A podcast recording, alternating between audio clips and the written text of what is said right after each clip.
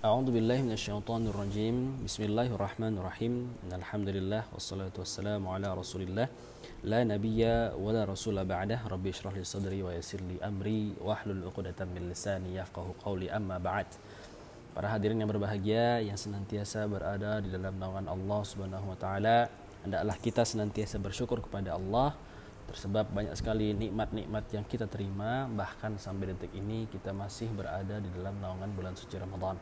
Kemudian salawat dan salam kepada baginda kita Nabi Muhammad wasallam yang mana telah banyak sekali berjuang untuk kita selaku umatnya bahkan sampai mengorbankan nyawanya, harta, jiwa, nyawa para sahabat dan semuanya beliau korbankan demi agar uh, hadirnya agama Islam ha, tersampaikannya dakwah Allah Subhanahu wa taala.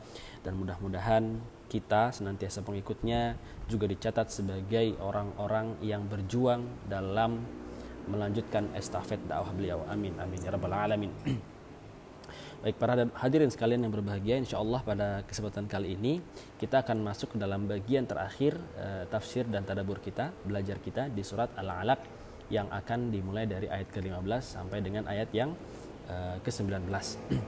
A'udzu billahi minasyaitonir rajim. Bismillahirrahmanirrahim. Kalla la illam yantahi lanasfa'an bin nasiyah.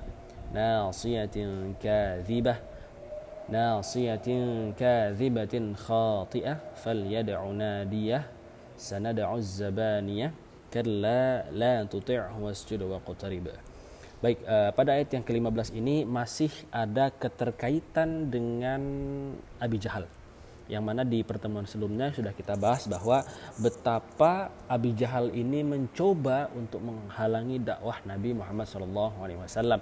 Bahkan disebutkan di ayat yang uh, sebelumnya di ayat yang ke-11, "Ara'aita in kana 'alal huda?" Bagaimana kalau seandainya orang yang kamu larang itu, orang yang kamu tentang itu, orang yang kamu siksa itu justru berada di dalam jalur-jalur yang tepat menurut Allah Subhanahu wa taala.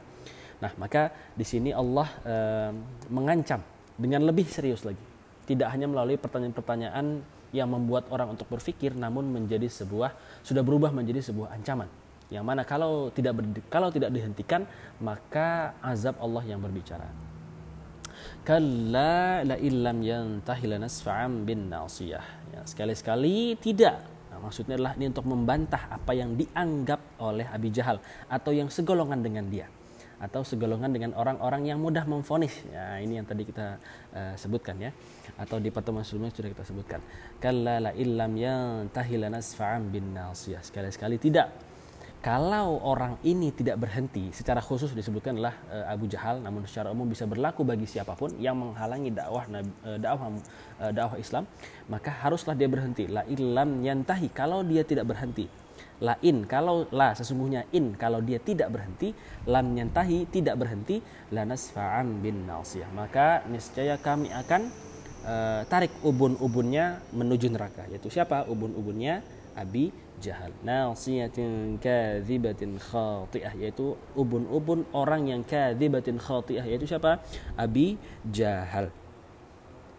Ya jadi akan dilemparkan ke dalam api neraka fal yad'una dia maka uh, apa namanya uh, ditantanglah Abu Jahal ini atau siapa pun yang menghalangi dakwah Nabi Muhammad SAW untuk memanggil uh, keluarganya, memanggil kaumnya, memanggil asyiratahu, memanggil uh, sanak familinya.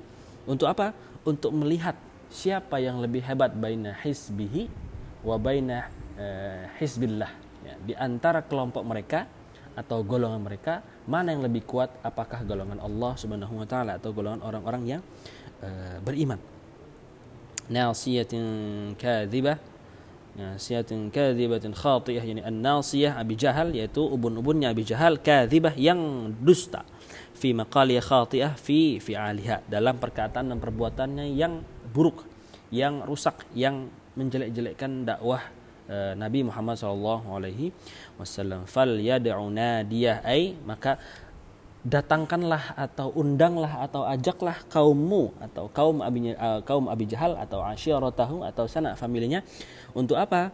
Uh, ai liyasda'um liyansarahum bihim. Untuk kita lihat apakah oh, kelompoknya Abi Jahlin atau yang seumpama dengan mereka atau keluarganya sendiri mampukah kelompok ini atau orang-orang ini menolong Abi Jahal atau orang-orang ini dari api neraka. Kita akan melihat di sini. Kita sudah tahu jawabannya ya bahwa tidak ada yang bisa selamat dari uh, api neraka kecuali uh, siapa yang Allah kehendaki. Fal yad'una dia sanad'u zabaniyah. Nah ini dia. Sebagai jawaban dari tantangan tersebut atau uh, menghadirkan sebuah tandingan tersebut jadi Abi Jahal dan orang-orang sejenisnya mengundang atau mendatangkan keluarganya dan juga uh, sanak familinya, kaumnya yang kira-kira akan dapat menolong mereka, maka Allah akan memerintahkan Zabaniyah, itu malaikat Zabaniyah untuk uh, menjadi tandingannya, menjadi tandingannya. Wahum al malaikatul azab. Jadi uh, zabani ini adalah malaikat-malaikat azab. Hatta ya'lamu man yaghlib. Sampai kita dapat mengetahui siapa sih sebenarnya yang menang ahzabuna ay ahzabullah apakah kelompok yang bersama dalam barisan Allah Subhanahu wa taala au hizbahu atau uh, kelompoknya kelompoknya orang-orang yang menghalangi dakwah Nabi Muhammad sallallahu alaihi wasallam kalla la tuti'hu wasjud wa qatarib. Kalla sekali-kali tidak. Ini sekali lagi menjadi bantahan bahwa orang-orang Abi Jahal ini akan menang. Itu adalah sebuah bantahan. Kalla sekali-sekali tidak akan pernah bisa menang. Sekali-sekali tidak akan pernah bisa diselamatkan. La tuti'hu wahai Muhammad janganlah engkau patuh dengan Abi Lahab, Abi Jahal tersebut. Maksudnya apa? Jangan kita berhenti. Jangan kita menyudahi dakwah yang kita anggap benar yaitu dakwah kepada Allah Subhanahu wa taala. Jangan berhenti dengan apa pun yang menjadi halangan uh, atau ancaman yang dihadirkan dari orang-orang yang tidak suka. Wasjud wa qatarib dan sujudlah kepada Allah wa qatarib dan mendekatkan dirilah kepada uh, Allah Subhanahu wa taala. Nah, uh, terkait dengan metode kita dalam menghadapi ancaman, menghadapi tuduhan, menghadapi fonis bahkan sampai menghadapi uh, siksaan dari orang-orang yang tidak menyukai dakwah kepada Allah dan Rasulnya kepada Allah kepada Allah Subhanahu wa taala maka uh, hendaklah kita untuk uh, wasjud melakukan sujud atau salat mendekatkan diri kita kepada Allah melalui prasarana uh, salat. Wa dan juga mendekatkan diri kepadanya dengan amalan-amalan lain bisa dengan uh, puasa, bisa dengan berzakat, bisa dengan pokoknya hal apa pun yang kiranya dapat mendekatkan diri kita kepada Allah Subhanahu wa taala. Baik, uh, secara garis besar surat Al-Alaq ini yang pertama sudah kita bahas di ayat yang uh, satu sampai dengan ayat yang kelima kita akan temukan kesimpulan bahwa agama ini yaitu agama Islam bersandarkan kepada ilmu.